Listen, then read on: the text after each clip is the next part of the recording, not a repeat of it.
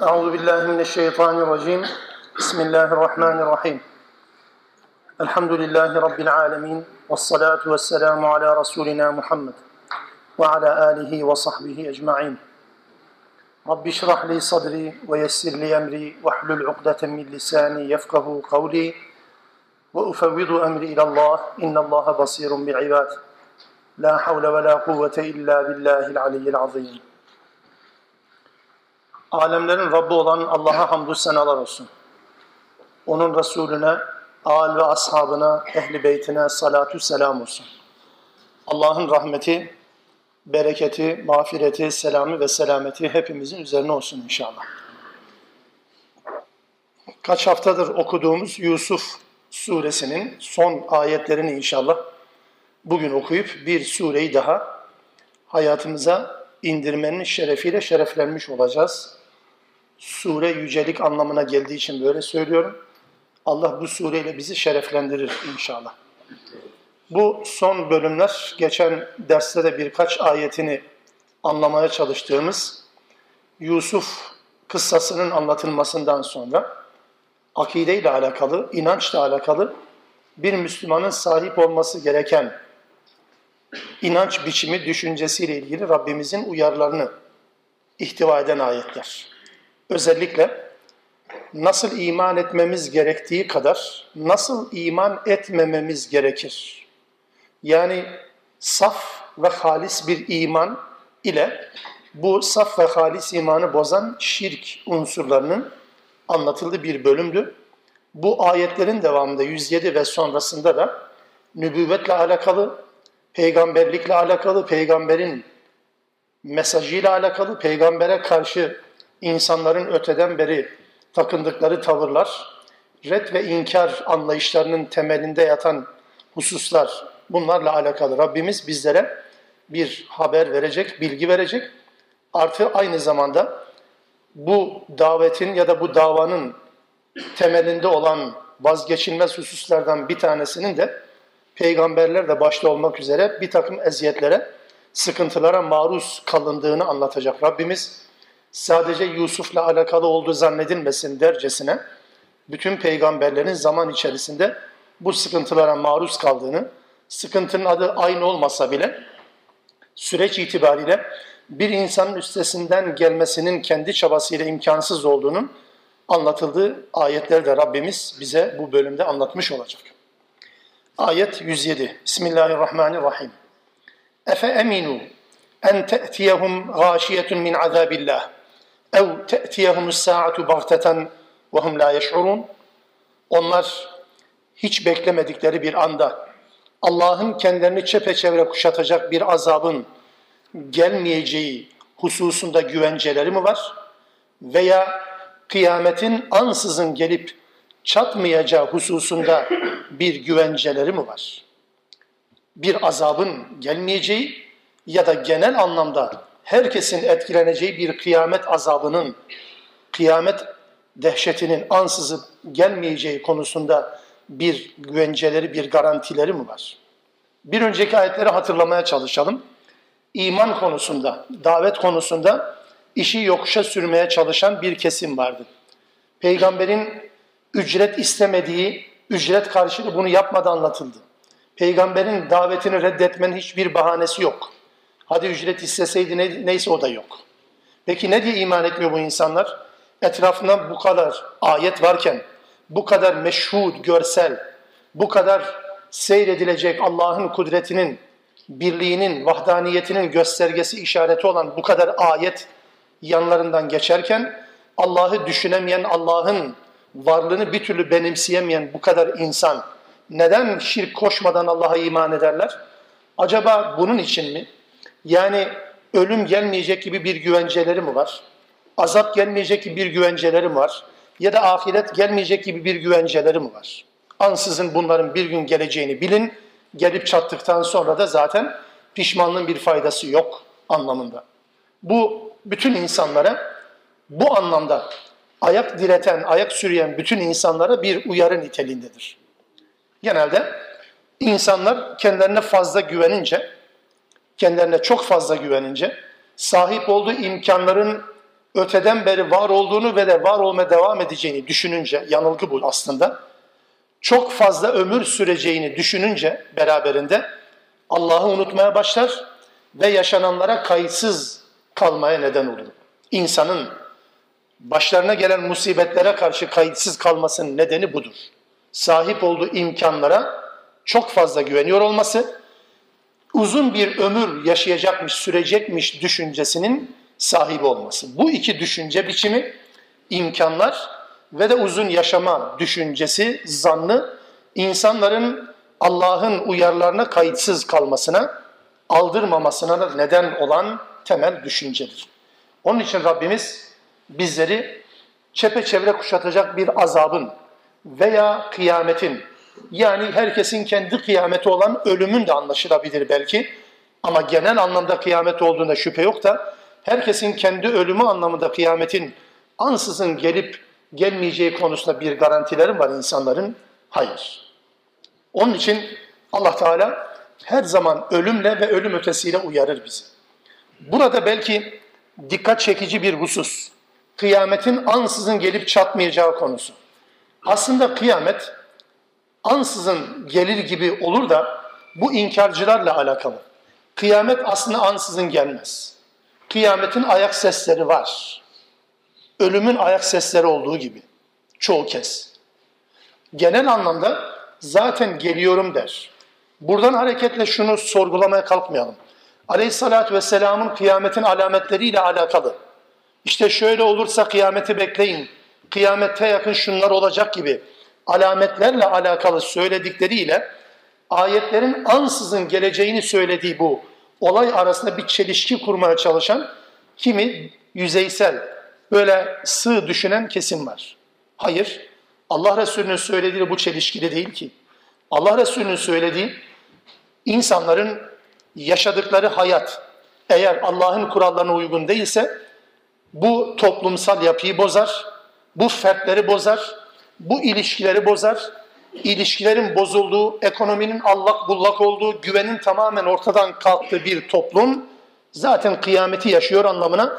Genelde dikkat edin, Aleyhisselatü Vesselam'ın kıyametin alametleriyle alakalı haber verdiği, sahih rivayetler için söylüyorum, sahih olarak haber verdiği konuların tamamı toplumsal yozlaşmayla alakalıdır, bireysel bozulmayla alakalıdır. Yani bunlar yaşandığı zaman zaten kıyamet geliyorum diyor, dikkat edin anlamındadır. Yoksa ansızın gelecek ama peygamber ansızın gelmeyeceğini söylüyor anlamında bu değil tabii ki. İnkarcı insanlar zaten bu alametleri yaşasa da umursamaz ki. Umursamaz tabii ki. Dün gücü kuvveti yerindeyken, dün görme özelliği, işitme özelliği, kavrama özelliği zirvedeyken, yani dünya konusundaki bütün yetenekleri, duyuları zirve noktadayken ki düşüncesiyle biraz yaşlandı. Düşünceleri, idraki, görmesi, duyması zayıfladıktan sonra bu insanın aklı başına gelmesi gerekmez miydi? Dün annesini gömdü, evvel gün babasını gömdü, öbür gün kardeşini gömdü, öbür gün en sevdiklerini gömdü. Dün beraberlerdi, bugün yok, ev bomboş. Bundan ibret alıp aslında ölüm zaten geliyor, yavaş yavaş geliyor demesi gerekmez miydi? Ama dikkat edin, hiç olmuyor değil mi? Niye? Çünkü insanlar kendi güçlerine çok güveniyor.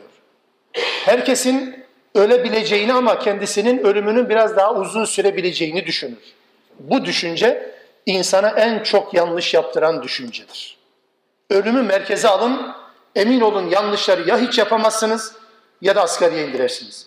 Ya da yapsanız bile tekrar yapamazsınız. Tersini söyleyeyim, eğer bir yanlışı sürekli yapıyorsanız, tekrar tekrar aynı yanlış yapıyorsanız sizin ölüm gibi bir inancınız yok. Öldükten sonra dirilme, hesap verme gibi bir düşünceniz yok demektir. Sürekliyse bu düşünce, bu inanç yok demektir.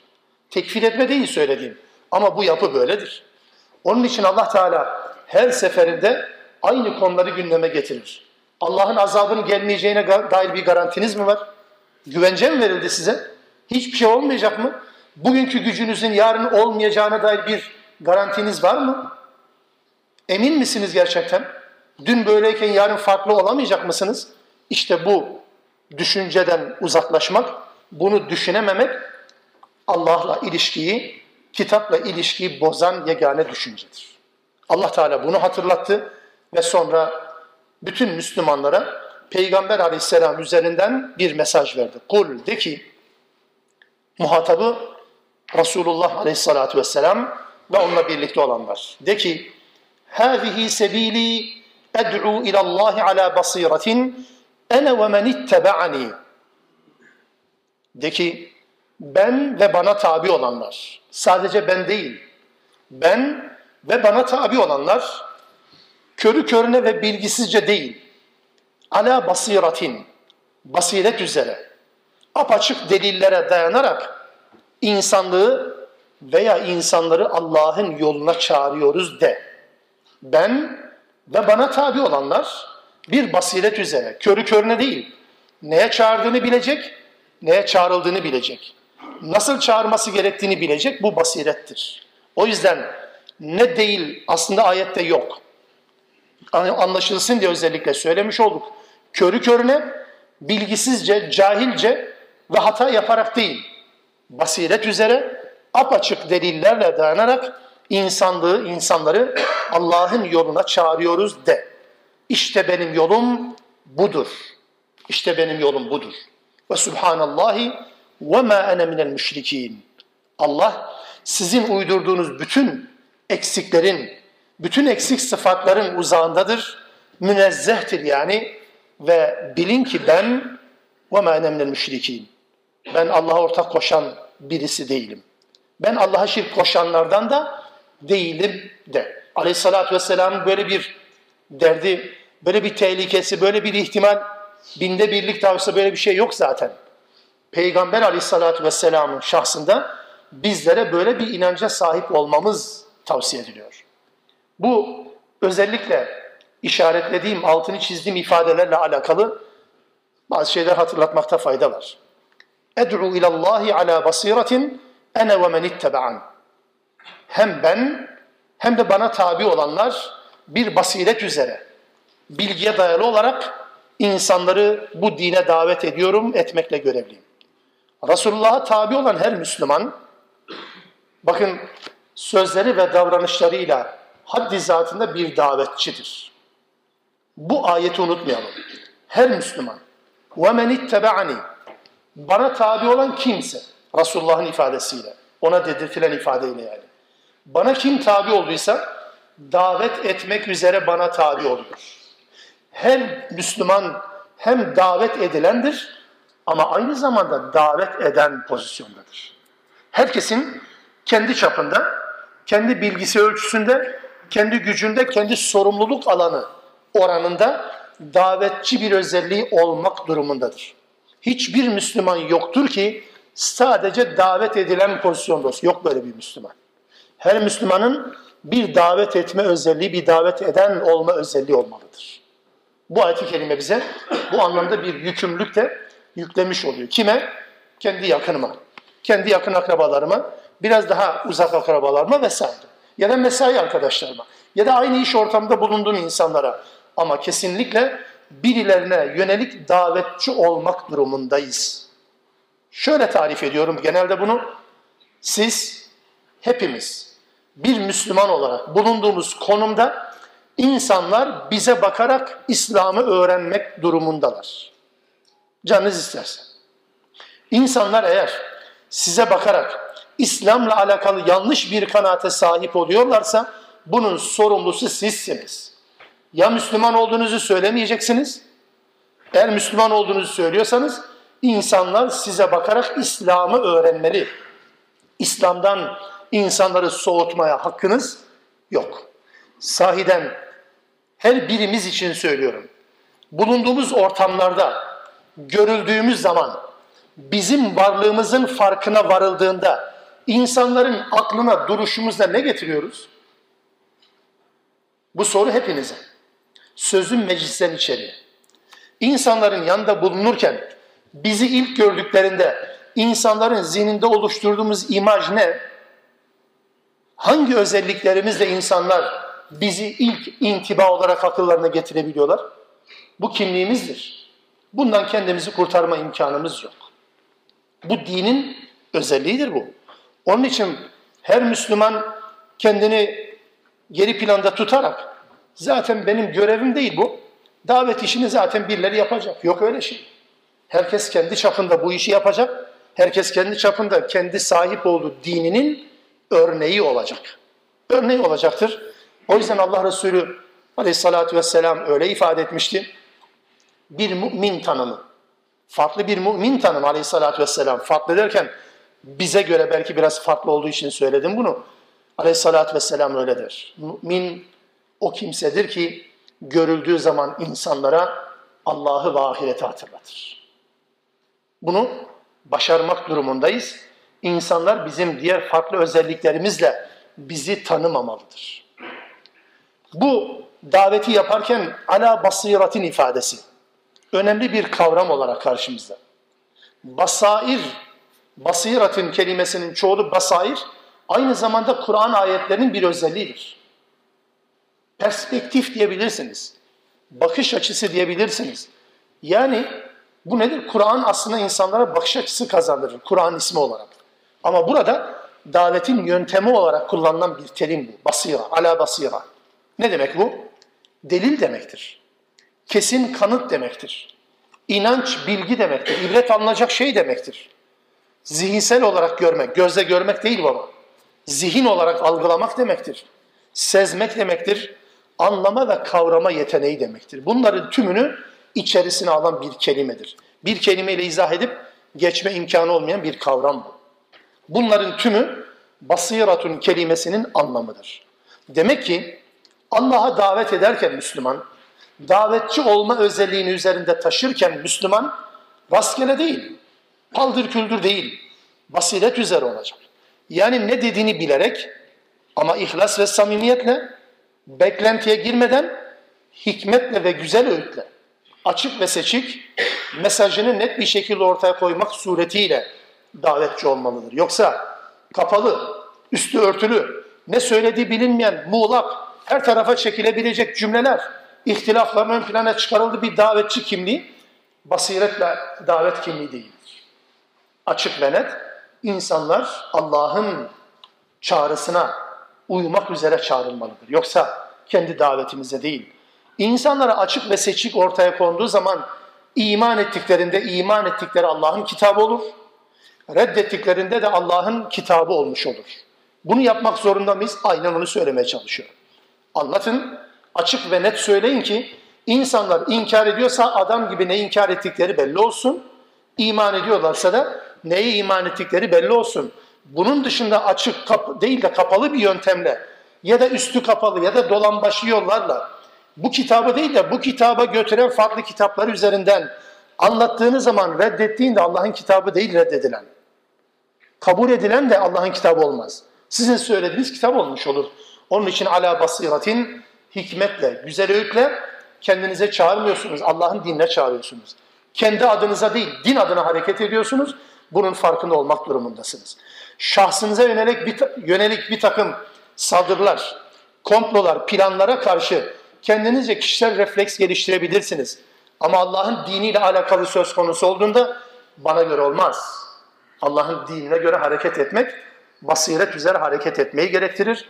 Onun için ben ve bana uyanlar basiret üzere çağırıyoruz bu Allah'ın dinine ve dosdoğru yolda, hidayet yolda budur de. Ayet yüz dokuz. وَمَا أَرْسَلْنَا مِنْ قَبْلِكَ اِلَّا رِجَالًا نُوحِ إِلَيْهِمْ مِنْ اَهْلِ الْقُرَى. Senden önce gönderdiğimiz ve kendilerine vahyettiğimiz peygamberler de melek değil, senin gibi bir beldede yaşayan min ehlil kura. Kura kelimesi, kariye kelimesinin çoğulu köy anlamına gelmez sadece. Kura bir belde demektir. Köy dediğiniz zaman sanki kentin dışında bir şey. Hayır, kentlere de Kur'an-ı Kerim kariye denir. Mesela Mekke'nin adı nedir? Ümmül Kura'dır değil mi? Yani köylerin anası deme imkanı var mı? Köylerin anası, köy değil. Ama Mekke'nin adı Kura'dır. Kura'dan bir Kura, bir kariye yani. Kariye kelimesi ya da ehlül kura dediğimiz o yüzden bir belde. Bir beldede yaşayan birer insandı senden önce gönderdiğimiz peygamberler. Melek değildi. Başkasını göndermedik. Bir beldede yaşıyordu. inziva hayatı yaşayan bir varlık değildi ve de beşerdi, insandı. Rical kelimesine dikkatinizi çekmek isteyeceğim. Ayeti bitireyim. Efelem yesiru fil ardı feyanzuru keyfe kâne âkibetullezîne min kablihim. Onlar, insanlar yani, yeryüzünde dolaşıp kendilerinden önce gelip geçen kafir kavimlerin, halkların sonuçlarından, akibetlerinden hiç ibret almıyorlar mı? Hiç bakmazlar mı? Gezip dolaşmazlar mı bu insanlar? وَلَدَارُ الْآخِرَةِ خَيْرٌ لِلَّذ۪ينَ اِتَّقَوْا اَفَلَا تَعْقِلُونَ. Bilin ki ahiret yurdu, Allah'a karşı gelmekten sakınan, yani takvalı olanlar için daha hayırlıdır. Hala aklınızı kullanmayacak mısınız? Akletmeyecek misiniz? Bu ayet-i kerime nübüvvet konusunu, risalet konusunu, yani peygamberlik konusunu bir başka açıdan değerlendirmemize vesile olacak. Beklentilerin, beklentilerin peygamber olarak gönderilen insanlardan beklentilerin farklı versiyonlarını Kur'an-ı Kerim zaman zaman anlatır. Çünkü genel anlamda Kur'an'ın ilk muhatapları gelen peygamberin melek olmayışını sorun yaptılar. Niye melek değil? E peki melek gönderseydi ne olacaktı?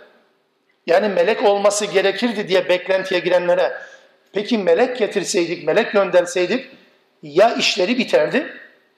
Meleği melek olarak gönderseydik işleri biterdi, bitmiş olurdu, azabı hak etmiş olacaklardı. Veya meleği insan suretinde gönderirdik. E insan suretine gönderdiğimiz zaman hiç görmedikleri bir insanı gördüklerinde zaten reddettiler. Çünkü kırk yıl beraber yaşadıklarını reddettiler. Ne olacaktı peki? Helak edilme ya da zaten red. Neticede değişen bir şey yok. Mesele ne? Mesele sadece bahane. Peygamberin melek olması gerekirdi diyen toplumlara biz, diyor Allah Teala, melek gönderseydik bu iki süreçten birisi yaşatılır, o yüzden göndermedik. Niye bunu söylüyorlar peki? Çünkü diyorlardı ki yani bu peygamber bizim gibi, sıradan. Bizimle aynı özellikleri taşıyor. Bizimle aynı imkanlara sahip. Hatta bizden, çoğumuzdan fakir. Çoğumuzdan daha az yetenekleri var. Aynen öyle. Olması gerekenle çok daha üstün olur. Erişilmez, ulaşılmaz bir varlık olması lazım. Gizemli olması lazım. Olsa ne olurdu peki? Gelecek itiraz şöyle olurdu. Ya o melek, biz insan, bizim onun gibi imkanlarımız yok. Bu kez yine inkara ve isyana devam edecekler tabii ki. Kaldı ki hal böyleyken bile Allah Teala peygamberi bir insan, bir beşer olarak gönderdiği halde insanlar hala aynı cümleler terennüm etmiyor mu? Aynı cümleler söylenmiyor mu? Bugün Aleyhisselatü Vesselam'ın hayatından bir kesit sunuyoruz. Aileyle alakalı, ticaretle alakalı, düğünle alakalı, imkanlarla alakalı, dünyalık bir takım faaliyetlerle alakalı. Allah Resulü şöyle yapardı, böyle yapmayı emrederdi diyoruz. Müslüman karşımızda diyor ki ama hocam o peygamberdi. Aynısını müşrikler de söylüyordu. O peygamberdi demek, evet yani bizim onun gibi yapma imkanımız yoktu demektir. Oysa böyle bir yapı söz konusu olmaz.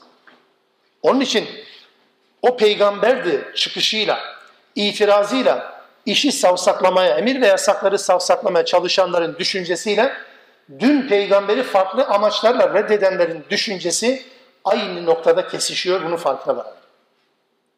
O yüzden Allah diyor ki senden önce de ne kadar peygamber gönderdiysek rical gönderdik. İnsan gönderdik, beşer gönderdik yani. Niye? Çünkü bu yapı bunu gerektiriyor. Mesela Adem meleklere değil de melekler Adem'e secdeye emrolunmuştur. İnsanın şerefli, eşrefi mahlukat oluşunun ifadesi bu. Adem meleklere değil, üst alt gibi bir söz şey söz konusu olacaksa bakın Allah Teala meleklere dedi Adem'e secde edin. Yani saygı gösterin veya selam edin. Tersi yok. Meleklerin secde ettiği bir varlıktır insan bu yönüyle. Neyin peşindesiniz? Ya da Allah'ın emriyle insanlara hizmet ile görevli melekler var. Fakat hiçbir insan meleklere hizmet ile memur değil. Melekler insanların hizmetinde. İnsanın Allah katındaki değeri itibariyle bunu söylüyor. İnsanlar ne bekliyor? Melek olsun. Ya Allah Teala insana bu kadar değer verdikten sonra ne diye bekliyorsunuz ki? İtirazlar ardı arkası kesilmeyecek. Bu ve benzeri ayetler, okuduğumuz bu ve benzeri ayetler, cin ve melek gibi insandan başka varlıklardan peygamber gönderilmediğini ifade eder gerçekten. Rical, yani beşer. Senden önce ne kadar peygamber gönderdiysek, evet, bu peygamberlerin hiçbirisi cin değildi ve hiçbirisi melek değildi. Hepsi de insandı ve beşerdi. Bu. Peki, buradan hareketle, çünkü tefsir kaynaklarımızın büyük bir bölümü burada geçen o rical kelimesinden hareketle derler ki, peygamberlerin tamamı erkeklerden gönderilmiştir. Peygamber olarak gönderilen, nebi veya resul olarak gönderilen bir kadın var mı? Yok derler, bu ayetten hareketle şey söylerler. Hatta bunun bazen tersi itirazlar da söz konusu. Mesela İbrahim'in eşi Sare, Musa Aleyhisselam'ın eşi, e, annesi yani, Hazreti İsa'nın annesi Meryem, bu insanlar, bu üç kadın da Kur'an-ı Kerim'de kendisine vahyedilen, tırnak içinde söylüyorum, ilham anlamında söyleyebileceğimiz ama kullanılan terim vahiy. Allah'ın kendisiyle konuştuğu ya da vahyettiğini ifade ettiği üç kadındır. Meryem, Musa'nın annesi, İbrahim'in hanımı İshak'la müjdelenirken. Bunların da peygamber oldukları iddiası söz konusu. Onun da nedeni Allah'ın onlara direkt bir ifadeyle konuşmuş olması veya vahyetmiş olması. Bu Kur'an-ı Kerim'de zaman zaman bunlarla ilgili ayetler okuruz. Peki ne kadar doğru bu? Aslında bu ayetlerde geçen kadınların peygamber olduklarına işaret olmakla birlikte vahiy kelimesinden hareket etseniz bile bunlar peygamber değil, sadece faziletli insanlardır. Eğer bir varlığa vahyetmek ifadesi onun peygamber olmasını gerektirirse şeytanların birbirine vahyinden söz edilir. En'am yüz on ikinci ayet. Yuhi ba'duhum ila ba'din zuhrufel kavli gururadır. Cin ve insan şeytanları. En'am yüz on ikinci ayet. Ve cealna likulli nebiyyin şeyatine aduven şeyatinel insi vel cin. Her peygambere insan ve cin şeytanlarından düşmanlar peydah etmişiz. O şeytanlar, cin ve insanlardan olan şeytanlar ne yaparlar? Birbirlerine yaldızlı sözler vahyederler. Vahyederler, yani ilham ederler. Kelime bu. Ya da Allah Teala diyor ki biz arıya vahyettik. Arı, bal yapan arı var ya, vahyettik. Arı peygamber mi olacak yani? Kelimelerin nerede, hangi anlamda kullanıldığına dikkat etmek lazım. Onun için bu kadınlara Allah'ın vahyetmiş olması demek, bunların peygamber olması demek değil, bu anlama gelmez. Bunlar faziletli insanlar, model kadınlardır. Hatta erkeklerden de böyleleri vardır, model erkeklerdir. Ama peygamberlik ayrı bir şeydir. Rical kelimesi özellikle bu Kur'an-ı Kerim tamamında aslında erkek anlamına gelmez sadece.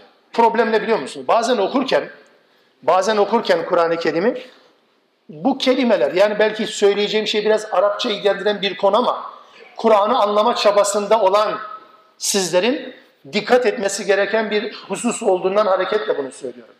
Rical kelimesi, bu ayet-i kerimede geçen rical ya da racul kelimesi tek başına kullanıldığı zaman erkek anlamına gelir. Buradan hareketle denir ki ne kadar peygamber gönderdik ki erkeklerden gönderdik. Halbuki Kur'an'da bu kelime her zaman erkek için kullanılmıyor. Ya bu kelime insan, kişi anlamında kullanılır. Kadın ve erkek yan yana kullanıldığı zaman rical ve nisa, kadın ve erkek anlamında kullanılmış olur. Bir ipucu olarak. Yani nisa kelimesinin, kadın kelimesini kullandığı yerde rical kelimesi kullanırsa anladık bu cinsiyet olarak erkek ve kadından söz ediyor. Ama tek başına rical olduğu zaman her zaman bildiğimiz erkek anlamında değil ya kişi anlamında. Biliyor musun bu Türkçe'de de böyledir. Türkçe'de mesela adam dendiği zaman sadece erkek değil ki. Mesela oğul dendiği zaman da erkek değil. Oğul. Çünkü bakın öz Türkçe'de şu anda bozulmuş şeklini kullanıyoruz. Öz Türkçe'de de oğul kelimesi bir insanın neslinden, zürriyetinden gelen herkesi anlatır. Hem kız hem erkek. Mesela şöyle bir cümle kullansam. Ya beni Adem'e, ey Adem oğulları. Kızlar hariç mi diyeceksiniz? Bakın oğul kelimesini kullanıyoruz. Evet, oğul nesil demek zaten. Ya da ey İsrailoğulları, yani İsrailoğulları içerisinde kadınları saymıyor bu cümle. İbn kelimesi oğul anlamına gelmiyor sadece. Ya nesil anlamına gelir. Aynı şey rical kelimesi de öyledir. Adam anlamında değil sadece. Yani erkek anlamında değil. Adam. Adamlık nedir? Adamlık ademliktir, yani o anlamdadır. Mesela belki farkında mısınız bilmiyorum. Yeni bir üslup gelişti. Adam kelimesi erkekleri kastediyor zannedilerek üzerinde çok polemik yapılan bir kelime. Mesela bilim adamı, öteden beri kullanılan bir terim, bilim adamı. Kadınlar da akademik hayatta yer alınca yapılan toplantılarda bilim adamı kelimesi yerine bilim insanı kelimesi kullanıldı. Niye? Adam kelimesi erkeği kastediyor düşüncesiyle. Bakın bu bilinmeyen, cehaletten kaynaklanan bir şeydir. Bilim insanı olmadı bu kez daha adrese teslim bir cümle olsun diye bu kez üçüncü bir kavram geliştirdi. Farkında olan kardeşlerimiz vardır. Bilim kadını. Bilim adamı erkekler, bilim kadını da kadınlar. Ya buna da gerek yok. Zaten adam dendiği zaman kadın da adamdır, erkek de adamdır. Adam yani. Bu Türkçenin de yapısı, Arapçanın da yapısıdır. Mesela, mesela Nur suresinde Allah Teala otuz yedinci ayet-i kerimede otuz yedinci ayet-i kerimede öyle adamlar var ki رِجَالٌ لَا تُلْه۪يهِمْ تِجَارَةٌ وَلَا بَيْعٌ عَنْ ذِكْرِ اللّٰهِ وَاِقَامِ الصَّلَاةِ وَاِتَاءِ الزَّكَاةِ Allah'ın nurunun yaşandığı evlerde öyle rical var ki hiçbir alışveriş, hiçbir e, satış onları Allah'ı anmaktan, namazı kılmaktan alıkoymaz. Peki kadın yok mu? Sadece erkek mi var? Rical kelimesi. Anlaşıldı mı? Bu, dolayısıyla Kur'an-ı Kerim'in kavramlarını, bağlamını dikkate almadan söylemek, tercüme etmek çoğu kez bizi yanlışa götürür. Onun için burada tercüme dikkat eder misin lütfen? Senden önce gönderdiğimiz ve kendilerine vahyettiğimiz peygamberler de senin gibi birer insandı. Bu cümleyi bilerek kullandım. Birer erkekti desem o zaman kadınlar dışlandı, bu tartışmanın içerisine giriyorum. Girdim yine de, bilerek girdim, bunu anlatmak için girdim. Bu kelimenin anlamı erkeklik ve dişilikle alakalı değil. İnsan olma özelliğiyle alakalı. Senden önce gönderdiğimiz bütün peygamberler ricaldı demek, yani insandı, beşerdi, melek değildi. Bunun anlatıldığı bir ayettir. Melek beklentisi, insanüstü bir varlık beklentisine giriyorsanız böyle bir peygamber modeli tarihte yok ki şimdi olsun anlamına gelir. Evet. Min ehlil kura, bir beldeden. İfade dikkat edin. Min ehlil kura. Bu cümle olmasa ayette bir eksik anlam olmazdı görünüşte, değil mi? Ama Allah Teala bir hususun altını çizmek adına, bizim dikkatlerimize sunmak adına min ehlil kura dedi. Bu ifade peygamber peygamber olarak gönderilen, nebi veya resul olarak gönderilen bütün insanların, bakın, yerleşim birimi belli olmayan, konar göçer insanlardan değil, münzevi hayat yaşamış olan insanlardan değil, toplumun dışında yaşamış olan insanlardan değil, toplumla iç içe yaşayan insanlardan seçildiğinin ifadesidir. Min ehlil kura. Son peygamber de böyledir, diğerler de böyledir. İnsanlarla birlikte yaşamayan insan peygamberlik yapamaz ki toplum içerisinde. Kaldı ki daha başında dervişlik ya da nübüvvet zaten kolaydır. Hayatın gerçeklerini bilmeyen insanlar insanların önüne düşüp peygamberlik yapamazlar. Hayatın merkezinde olması lazım. Tepeden bakan, ayrı bir dünyası olan bir insan, ayrı bir dünyası olan diğer insanlara, bu anlamda ayrı dünyası olan diğer insanlara öncülük yapamaz. Min ehlil kura bunu anlatır. Bedevi değil bunlar. Bunlar bir medeni halk. Bedevi değil, insanlarla birlikte, toplumla iç içe yaşayan insanlar arasından seçilmişlerdir. Bütün peygamberlerin özelliği bu. Bu peygamberler gönderildikten sonra hepsi çok rahat bir nübüvvet süreci yaşadılar mı? Yok. Öyle peygamberler var ki yüz onuncu ayet okuduğumuzda bazen dehşete kapılabiliriz. Doğru anlarsak tabii ayeti. Çünkü bu ayet, yani Yûsuf Sûresinin yüz onuncu ayeti bizim Türkçe çevirilerde, Türkçe meallerde anlamı bir türlü oturtulamayan, eksik oturtulan, tam anlatılamayan, anlaşılamayan bir şekilde oturtulan ayetlerden bir tanesi. Doğrusu zorlanmadım dersem yalan olur. Bu anlamda bu ayetle alakalı doğru anlamı oturtmak için bir çaba sarf etmek gerekiyor. Çünkü kullanılan terimler sıra dışı terimler. Kur'an'da bir tek burada kullanılan bir kelime, başka yerde kullanımı yok. Ondan dolayı buradaki ayet-i kerimenin çevirisi bazen farklı şekilde anlaşılabiliyor. Dikkat edelim, inşallah başarmaya çalışalım. Hatta idesteyesar rusul. Geçmişte de peygamberler ümitlerini kaybettiler. Ümitlerini kaybeden peygamber olur mu? İsteyesar rusul. Resuller ümitlerini kaybettiler. Ümitlerini kestiler. Neden mi? Soru işareti.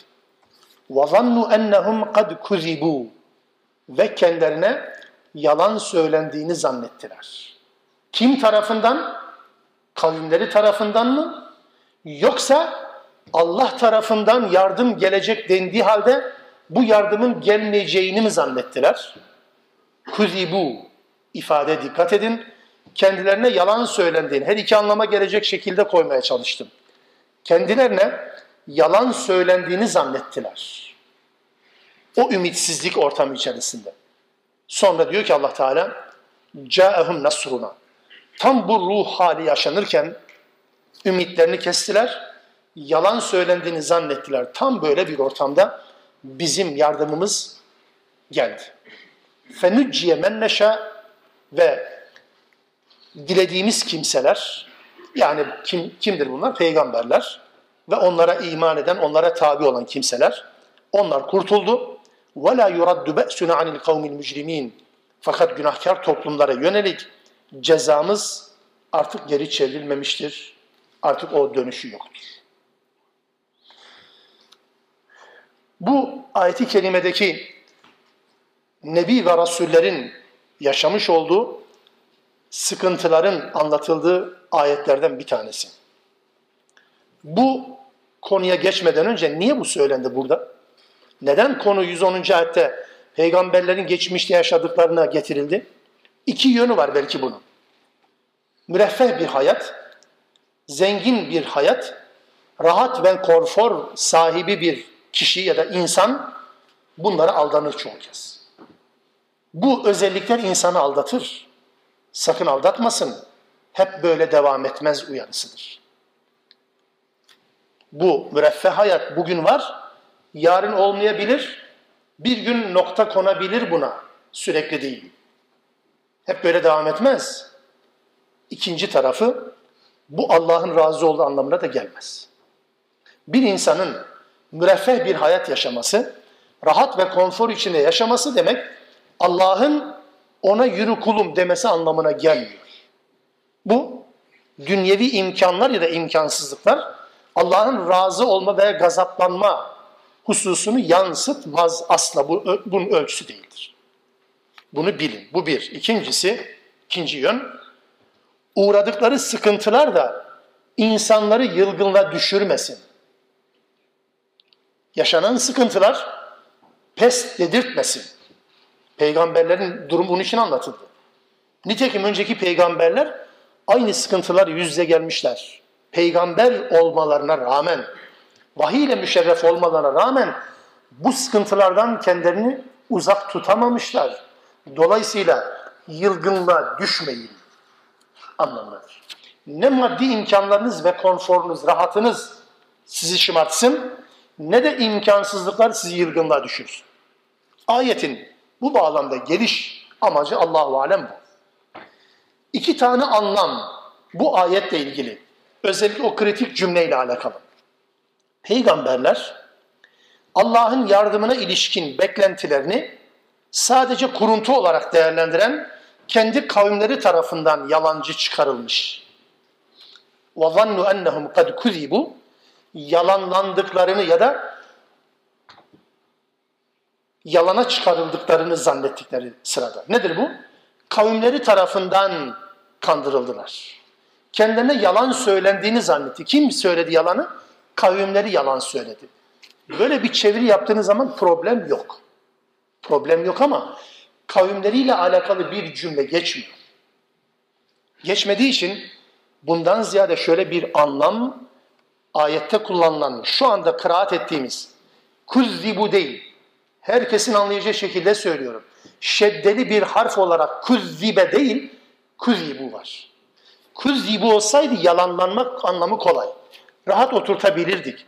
Yalanlandıklarını zannettikleri zaman deyip çekerdik. Ama öyle değil.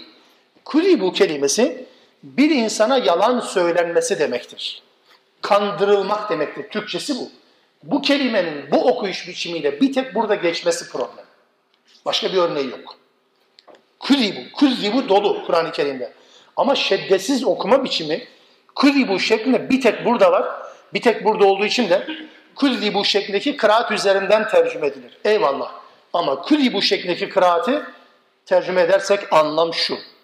Peygamberler Allah'ın yardımından ümitlerini kesmiş ve yardımın gelmeyeceğini zannetmişler. Olur mu? Evet. Peygamberler Allah'ın yardım gelecek dediği vaadin yerine gelmediğini düşünecek noktaya kadar gelmişler. O kadar daraldılar ki. Çünkü Allah'ın gönderdiği bu peygamberler de beşerdi. Sınamadan geçeceklerdi. Öylesine ağır tepkiyle karşılaştılar. Öylesine inkarcı bir tavır takındılar ki kavimleri. Kendi halklarının iman etmelerinden ümitlerini kestiler. Kendilerinin de yalancı durumuna düştüklerini zannettiler. Allah'ın azabı gelecek hale yok. Allah kurtaracak hale yok. Ne azap geliyor ne kurtuluş geliyor. Bu mücadele, bu kargaşa aynen devam ediyor. İşte tam böyle bir noktada acaba Allah'ın yardımı gelmeyecek mi ne? Bu düşünceyi bir peygambere yakıştıramayabiliriz tabii ki. Ama bakın bu bir zan düzeyinde kaldı. Bir inanca dönüşmedi, yanlış anlaşılmasın. Bu ayetin bu çevirisi de Kur'an'ın diğer ayetleriyle karşılaştırdığımız zaman çok da sıra dışı bir anlam değil. Şeddeli olan küzibu'dan bahsetmiyorum. Bu okuduğumuz kıraat biçimi olarak şeddesizin anlamı başka türlü çıkmaz. Çünkü Bakara suresinin iki yüz on dördüncü ayetini hepimiz belki bildiğimiz ayetlerden birisi. Em hasibtum en tedhulul cennete ve lemma ye'tikum meselullezine halev min kablikum. Sizden öncekilerin başına gelenler, sizin başınıza gelmeden cennete gireceğinizi mi zannedersiniz? Yanılıyorsunuz. Messetumul be'sa ve darra. Hem kendi bedeni rahatsızlıklar, hem dış etkenlerden kaynaklanan problemlerle öyle daraldılar ki ve zulzilu. Sarsıldılar. Sarsılan kim? Peygamberler. Kavimlerle birlikte sarsıldılar. Kavim sarsıldı, peygamber keyfine bakıyor değil. Peygamber de sarsıldı. Hatta yaqulur rasulu vellezina amenu ma'a. Sadece beraberinde olanlar değil. Resul de beraberinde dedi ki kavmiyle birlikte. Kavminin düşüncesi nasıl dillerine yansıdıysa peygamberin düşüncesi de bu daraldığı noktada aynı yansıdı. Ne dedi biliyor musunuz? Meta nasrullah. Allah'ın yardımı ne zaman denir mi? Dedi peygamberler. O kadar daraldılar. Şimdi bu basit bir şey mi? O açıdan peygamberlerin daralmasından söz eden ayetleri, güya peygamberleri temize çıkarmak, peygamber bununla kirlenmiyor ki. Peygamberleri sıfırlamak adına illa da başka bir tarafa kanalize etmeye gerek yok. Peygamberler sarsıldılar, Allah'ın yardımı ne zaman diyecek noktaya geldiler. Sarsılmak ne demek? Basit bir soru değil ki bu. Allah'ın yardımı ne zaman ya Rabbi söylesene değil bu. Gelmemiş. Geleceğine dair ümitlerini kaybettiler ve yardım ne zaman diye sarsıldıkları bir dönemden bahsediyor. Ela inna nasrallahi karib. Allah'ın yardımı yakın. Peygamberler bu sarsıntıyı geçirdiler. Daha farklı bir şey söyleyeyim. Hac suresi elli ikinci ayet-i kerime. Diyor ki Allah Teala gönderdiği elçilerle alakalı وَمَا أَرْسَلْنَا مِنْ قَبْلِكَ مِنْ رَسُولٍ وَلَا نَبِيٍّ اِلَّا اِذَا تَمَنَّا اَلْقَ الشَّيْطَانُ فِي اُمْنِيَّتِهِ. Gönderdiğimiz ne kadar Resul ve Nebi varsa vahiy almaya başladığı zaman mutlaka şeytanlar onun zihninde bir takım kuruntulara neden olur. Olur mu? Evet. Şeytanlar peygamberin getirdiği vahyi bozmak adına çaba sarf ederler. Ayet bitmedi ama. Sonra diyor ki Allah Teala فَيَنْسَخُ اللّٰهُ مَا يُلْقِ الشَّيْطَانِ Şeytanların lagaluga yaptığı, karıştırmaya çalıştığı o keşmekeşi ayıklar, çıkarır. ثُمَّ يُحْكِمُ اللّٰهُ آيَاتِهِ Sonra Allah ayetlerini sağlamlaştırır, öyle ulaştırır size. Her peygamber vahiy aldığı süreç içerisinde şeytanların saldırısına maruz kalır mı? Hac elli ikinci ayet bunu anlatır. Var tabii ki. Evet, korunmuştur ama korunma böyledir. Peygamber aleyhissalatü vesselam bu anlamda ciddi bir çabanın içerisinde olur. Buna rağmen şeytanlar bozmaya çalışır ama Allah Teala ayetlerini muhkemleştirir. Şeytanların karıştırmaya çalıştıkları şeyleri tamamen siler ve süpürür. Onun için burada özellikle peygamber sarsılır mı? Peygamber ümidini kaybeder mi? Tam ümidini kaybettiği nokta. Yani şöyle tarif edelim. Ümidini kaybediyordu ki Allah'ın yardımı geldi. Ucu ucuna yetişti anlamına. Yoksa ümitsizliğe düştü, tamamen bitirdi anlamına değil. Biraz da bu surede anlatılan ümit ve ümitsizlik tablolarıyla da alakalı mı? Bir Yakup, bir Yusuf, bir Bünyamin. Bunların tümü ümit ve ümitsizlik figürleri değil mi bunlar? Onun için belki bu anlamda anlattı. Zannetmeyin ki bu sadece bunların sorunu. Geçmişte peygamberlerin de birçoğunun yaşadığı sıkıntının bir benzeridir bu. Dolayısıyla Müslümanlar da evet aynı sıkıntı yaşayabilir. Allah'ın gelecek olan yardımı bazen gecikebilir. Üç yıl beklenir, dördüncü yılda gelebilir. Takvimini siz belirlemiyorsunuz. Allah Teala'nın belirlediği zaman gelince gelince tam gelir. Ama bu dönem içerisinde sizin azminiz, sebatınız ve inancınız belirleyici olacaktır. Onun için geçmişte peygamberlerin yaşadığı bu sıkıntı üzerinden Rabbimiz bize talimat verir. Siz, siz olun. Peygamberlerin bu durumunu gözünüzden ayırmayın. Acele etmeyin. Allah'ın yardımı üç ayda gelecekti. Hani dördüncü ay bitti gelmedi değil. Sarsıldınız mı gerçekten? Bunaldınız mı ki? Meta Nasrullah diyecek ne iş yaptı ki acaba? Bu anlamda insanların peygamberlerin yaşadıkları sarsıntıyı öğrenmeleri lazım. Bakara suresinin ayetiyle birlikte Yusuf yüz onuncu ayeti bir kez daha, bir kez daha yeniden düşünmek lazım.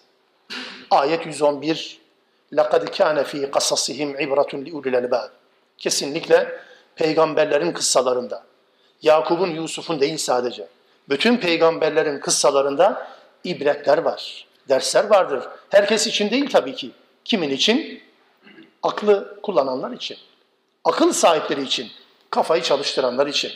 مَا كَانَ حَد۪يثًا يُفْتَرَى وَلَاكِنْ تَصْد۪يقَ الَّذ۪ي بَيْنَ يَدَيْهِ Bu kitap, bu sana indirilen Kur'an, Muhammed tarafından aleyhissalatü vesselam veya başkaları tarafından uydurulmuş bir kitap değil. وَلَاكِنْ تَصْد۪يقَ الَّذ۪ي بَيْنَ يَدَيْهِ Kendinden önceki vahiyleri onaylayan bir kitap. Kendinden önce vahiyleri onaylayan bir kitaptır. وَتَفْس۪يلَ كُلِّ şey Ve her şeyi açıklayan bir kitaptır. وَهُدًا Yol gösteren bir kitaptır. وَرَحْمَةً Rahmet bir kitaptır. Herkes için değil. لِقَوْمٍ يُؤْمِنُونَ Buna talip olanlar için. Bu, Kur'an'ın bu amacına talip olanlar için Kur'an yol gösterir. Talip olmayanlar için Allah kitabı yoldan çıkarır. Çıkarır. Kur'an'ın çift yönlü etkisi var. İman edenlere şifa ve rahmetken zalimlerin hüsranı arttırır mı? Hem de nasıl arttırır? Belki bunu en çok şahit olduğumuz dönem yaşıyoruz değil mi? Allah'ın kitabıyla haşir neşir olduğu halde sapan ne insanlar var değil mi? Kur'an'ı biliyor ama bir o kadar da sapkın. Kur'an'ın iman edilmediği zaman bilmek adamı Müslüman yapmıyor. Kitabı bilmek, hatta kitabı öğrenmek kişiyi Müslüman yapmaz. Bunun iki tane örneğini bilirsiniz. Biri Bel'am'dır, Allah'ın ayetlerinin sahibidir. Biri Musa'nın sağ kolu Samiri'dir. İkisi de öyle bir din bozdular ki Allah birini eşeğe benzetti, birini de kıyamete kadar da azaba maruz bıraktı. Samiri'yi, pardon köpeğe benzetti Bel'am'ı, diğeri de kıyamete kadar azaba maruz bıraktı. Kitap bilmek demek ki bir buza heykeli yapmaya mani olmamış. Kitabı bilmek köpekleşmeye mani olmamış. O anlamda söylüyorum. لِقَوْمٍ يُؤْمِنُونَ İman eden bir toplum için kitap yol göstericidir. Bu surede, kıssanın başlangıcında ilk ayetlerde Allah Teala isteyenler için Yusuf ve kardeşlerinin kıssasında ibretler olduğunu anlattı. Ayatin lissailin dedi. İsteyenler için ayetler var bunda başlarken ve gerçekten muazzam işaretler oldu. Birkaç tanesini tekrar sonuç olarak söyleyeceğim. Ve burada da son ayette de bütün peygamber kıssalarında akıl sahipleri için ibret olduğunu Rabbimiz haber verdi. Anlatılan Kur'an'ın özellikleri var burada. Kendinden önceki vahiyleri onaylayan, her şeyi açıklayan, iman edenler için rehber, yol gösterici ve rahmet. Ne bunlar? Bu cümle, yani kendinden önceki kitapları, vahiyleri onaylayan cümlesi. Musaddikan lima beyne yedeyh. Bunu zaman zaman Kur'an'da okuruz. Bu cümleyi yalın halde böyle tercüme ettiğimiz zaman, kendinden önce inen kitaplar nedir? Bildiklerimiz Tevrat, İncil, Zebur. Yani Kur'an bu kitapları onaylıyor mu? Mevcut halleriyle mi? Bakın mevcut halleriyle cümlesini eğer tartışmasanız bu cümle yanlış anlaşılır. Yani Tevrat, İncil, Zebur, evet elimizde kitaplar bunlar ve Kur'an bunları onayladı mı? Böyle bir cümle yok. Ya kelimenin Türkçe çevirisinde bir arıza çıkıyor ortaya. Çünkü tasdik etmek, tasdik etmek olduğu gibi kabul etmek anlamına gelmiyor. Nedir bu? Önceki kitapları mevcut halleriyle, elimizdeki mevcut halleriyle tasdik eden değil, onaylayan değil. Ya mevcut bilgilerin hangilerinin doğru, hangilerinin yanlış olduğunu tespit eden kitap Kur'an'dır. Yani onay makamı. Hani şöyle tarif edeyim, bir evrakı tasdik ederken birine, bir kurumda, neticede en son bütün evraklar yapılır, yapılır sonra tasdik edilir. Tasdik makamı, onay makamı neyse Kur'an'da mevcut Tevrat, İncil ve Zebur'un içerisindeki bilgilerin doğruluğunu, yanlışlığını onay makamıdır. Ne demek bu? Tevrat'ı arz ediyoruz Kur'an'a. Ne diyorsun Kur'an? Tevrat'ta böyle bir bilgi var. Ne diyorsun? Doğru diyorsunuz. Doğruysa tamam. Yanlış mı? Red mi ediyor? Tamamen taban tabana zıt mı? Bu yanlıştır, uyduruktur, reddedilecek demektir. Peki bir kısmı da var. Sükût edilir. Ne doğrulama imkanı var ne de reddetme imkanı var. İşte bu sistem içerisinde Aleyhisselatü Vesselam'dan öğreniyoruz bunu. Ehli kitabın elindeki bilgilerle alakalı Müslüman peşin fikirli olmaz. Üç sistem öneriyor Allah Resulü. Diyor ki Kur'an'ın tasdik ettiklerini tasdik edin. Arz ettiniz Kur'an'a. Ne diyorsun? Aynen öyledir. Benzeri var mı? Var. Birçok özellik Tevrat'tan Kur'an-ı Kerim almış. Diyor ki biz onlara şunu yazdık, size de aynısını söylüyor. Var. Özellikle çok emir var.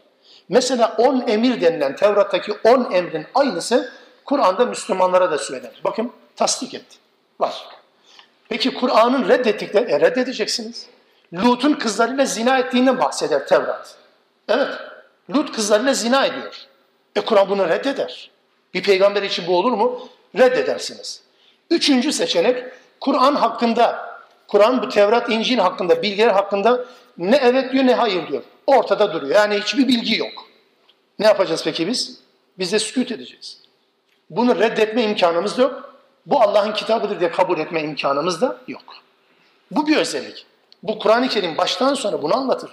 Kendinden öncekileri tasdik edici cümlesi bunun anlamı budur. İkinci özellik her şeyi açıklayan. Tefsile likulli şeyin. Her şeyi açıklayan mı? Yani her şey var mı Kur'an-ı Kerim'de? Yapmayın. Kur'an-ı Kerim ne kitabıysa o ne kitabı olduğu konusuyla alakalı her şey. Hüden hidayet kitabı yol gösterici mi? Evet. Bundan maksat akla gelebilecek her şeyi açıklaması değil. Bilgi vermeden öğrenme imkanı olmayan. Allah bir konuda bilgi vermese öğrenme imkanı olmayan konuları dini ve ahlaki konuları açıklamaktadır. Allah söylemeseydi aklınıza gelmeyecek şeydir. Kur'an bununla alakalı ne kadar bilgi varsa hepsini verir. Ana hatlarıyla detayları peygambere bırakılmıştır.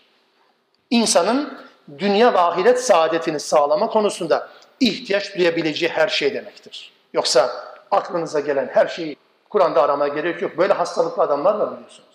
Her şeyi Kur'an'da aramaya çalışıyor. Kelimeleri atıyor, harfleri atıyor, şunu ekliyor, bunu yapıyor. Bak hepsi var Kur'an'da diyor. Hepsi yok böyle bir Kur'an böyle bir kitap değil.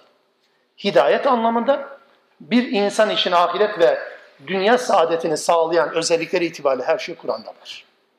İman edenler için yol gösterici. Rehber ve rahmet dedi Allah Teala. Hüden ve rahmet. Yol gösterici kitabın kendisi mi? Kur'an, mushaf basılmış olan, Fatiha'dan Nas'a kadar elimizin altında bulunan mushaf mıdır yol gösterici? Hayır. O Kur'an'ın bir marifeti yok. Kağıt ve mürekkep değil Kur'an. Kur'an nedir? Okunandır, okunan. Takılan, asılan Kur'an yol göstermez.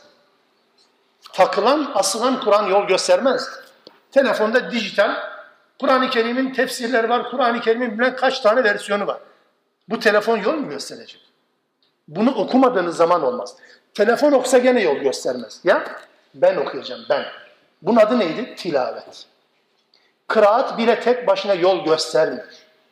Kıraat. Okudunuz, sevap kazandınız. Yol göstermiyor ki. Ölüye anlattınız, okudunuz. Yasinleri yirmi tane okudunuz. Bin tane hatim indirdiniz, gönderdiniz. Ne anladı ölü? Yol mu gösterdi? Neden bahsediyorsunuz? Kur'an okunduğu zaman Kur'an kıraattır. Ve sonuçta tilavettir. Okunan kitap yol gösterir. Arabanıza, bağcına Kur'an-ı Kerim koydunuz. Bu arabada Kur'an var mı diyeceksiniz? Ne münasebet. Hiç alakası yok. Evin içerisini Kur'an doldurdunuz. Levhaların hepsi Kur'an hatimleri var. Kur'an var denmez ki. Kur'an okunduğu zaman Kur'an olur. Yani buradan telaffuz edilecek. Onun için yol gösteren Kur'an değil. Yol gösteren bizim okuma biçimimizdir. Ya da yol göstermeyen diyelim. Ve Yûsuf Sûresinde bize ne anlatıldı? Kısaca. Belki bir iki dakikayı aşabilirim zamanınızdan. Yusuf kıssasının özü özetine. Geçmiş şöyle bir hızlı geçiş yapmak adına. İnsanın benliğinde, belki fıtratında diyelim, sosyal hayatta, insan yaşadığı çevrede iyi ile kötünün mücadelesinin bir kesitidir Yûsuf Sûresi. İyi ile kötünün. Baştan sona Yusuf Suresinin anlamı bu. Yusuf kıssasından ne anlayacağız? Ne anlayacağız ya da ne anladık? Bir, Yakup'un imanı ve bu iman sayesinde musibetlere karşı gösterdiği sabır ve tevekkülü. Yusuf ile ilgili kurtların yediğine dair haber kendisine söylendiği zaman bile metanetini kaybetmeyen bir Yakup, Allah'a sığınan bir Yakup. Bünyamin'i ve kardeşleriyle birlikte Mısır'a gönderdiği zaman bile "Fallahu hayrun hafizan ve hu erhamur rahimin" diyen inanan bir Yakup. Allah en hayırlı koruyucudur. Koruma tedbirlerinin tamamını bıraktı bir tarafa, Allah'tan başka koruyacak yoktur diyen, tevekkülün nasıl olması gerektiğini anlatan bir Yakup.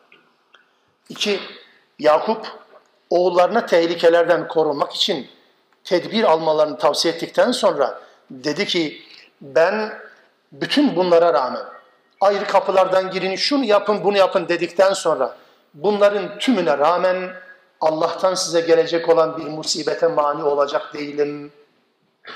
Çünkü inil hukmu illa lillah. Hüküm Allah'ındır. Allah karar verdiyse ben tedbir alırım, bu tedbirlerin hiçbirinin bir anlamı olmayabilir. Allah olan tevekkülüne. Üç, Yusuf zindanı medreseye çevirmiştir. Her ortamda bir şeyler yapılabileceğini gösteren bir Yusuf anlatıldı bize. Arkadaşlarını tevhide çağırmıştır. Bir davet örneği olarak ortaya koymuştur.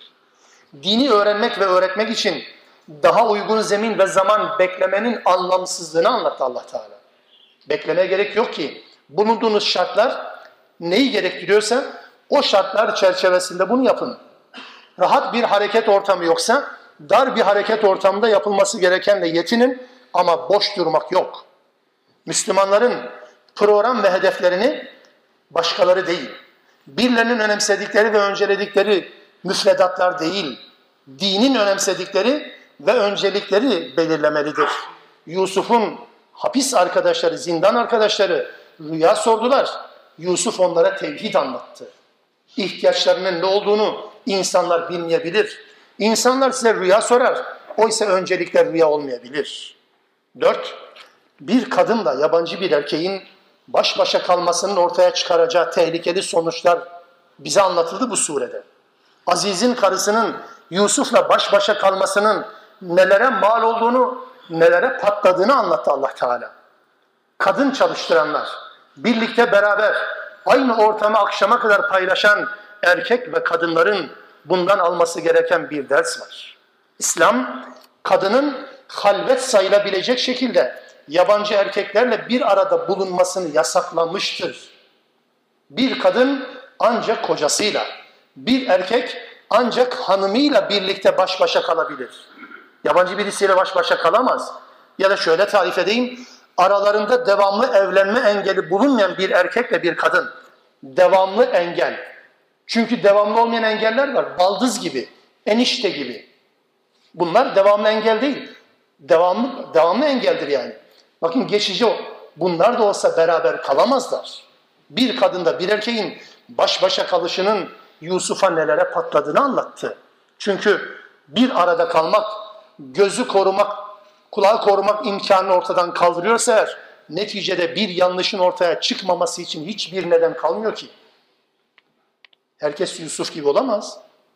Kadın ve erkeğin halvet ortamlarından kaçınması lazım. Beşincisi, Yusuf kendisine teklif yapan kadının çekiciliğine rağmen ve her türlü imkanı hazırlamış olmasına rağmen efendisine ihanet etmekten Allah'a sığınarak iffet ve sadakat örneği, ahde vefa örneğini ortaya koymuştur. Daha sonraki tehditler karşısında bile günah işlemektense zindana atılmayı tercih etmiştir. Bir günahı, cazibesi olan bir günah işlemektense yıllarca ne kadar süreceği belli olmayan, ucu açık olan bir zindan hayatını böyle bir günahı işleme tercih etmiştir. Günah mı zindan mı? Yusuf'a göre zindan. Yusuf karşılaştığı sıkıntı, zulüm ve haksızlığa rağmen sarsılmamış. Allah'ın rahmetine ümidini kesmemiş. Sahip olduğu imkanlara rağmen şımarmamış. İkisini yan yana anlamak zorundayız bu surede. İmkanlar kısıtlandığı zaman ümidini kesmemiş, sarsılmamış. Hala dimdik ayaktadır. Sahip olduğu imkanlar geldiğinde de geçmişini unutmamıştır. Nereye ait olduğunu unutmadı birden. Başı dönmedi. Başı dönmedi, kendini unutmadı. Asli görevini asla unutmadı. Bütün zamanlarda insanların karşılaşabileceği kadın, makam ve para ile imtihandan başarıyla çıkmanın adıdır Yusuf. Bu üç imtihan alanı Müslümanların yumuşak karnı. Yedi, Allah'ın takdirini hiç kimsenin önleyemeyeceğini göstermesi bakımından ibret verici bir olay.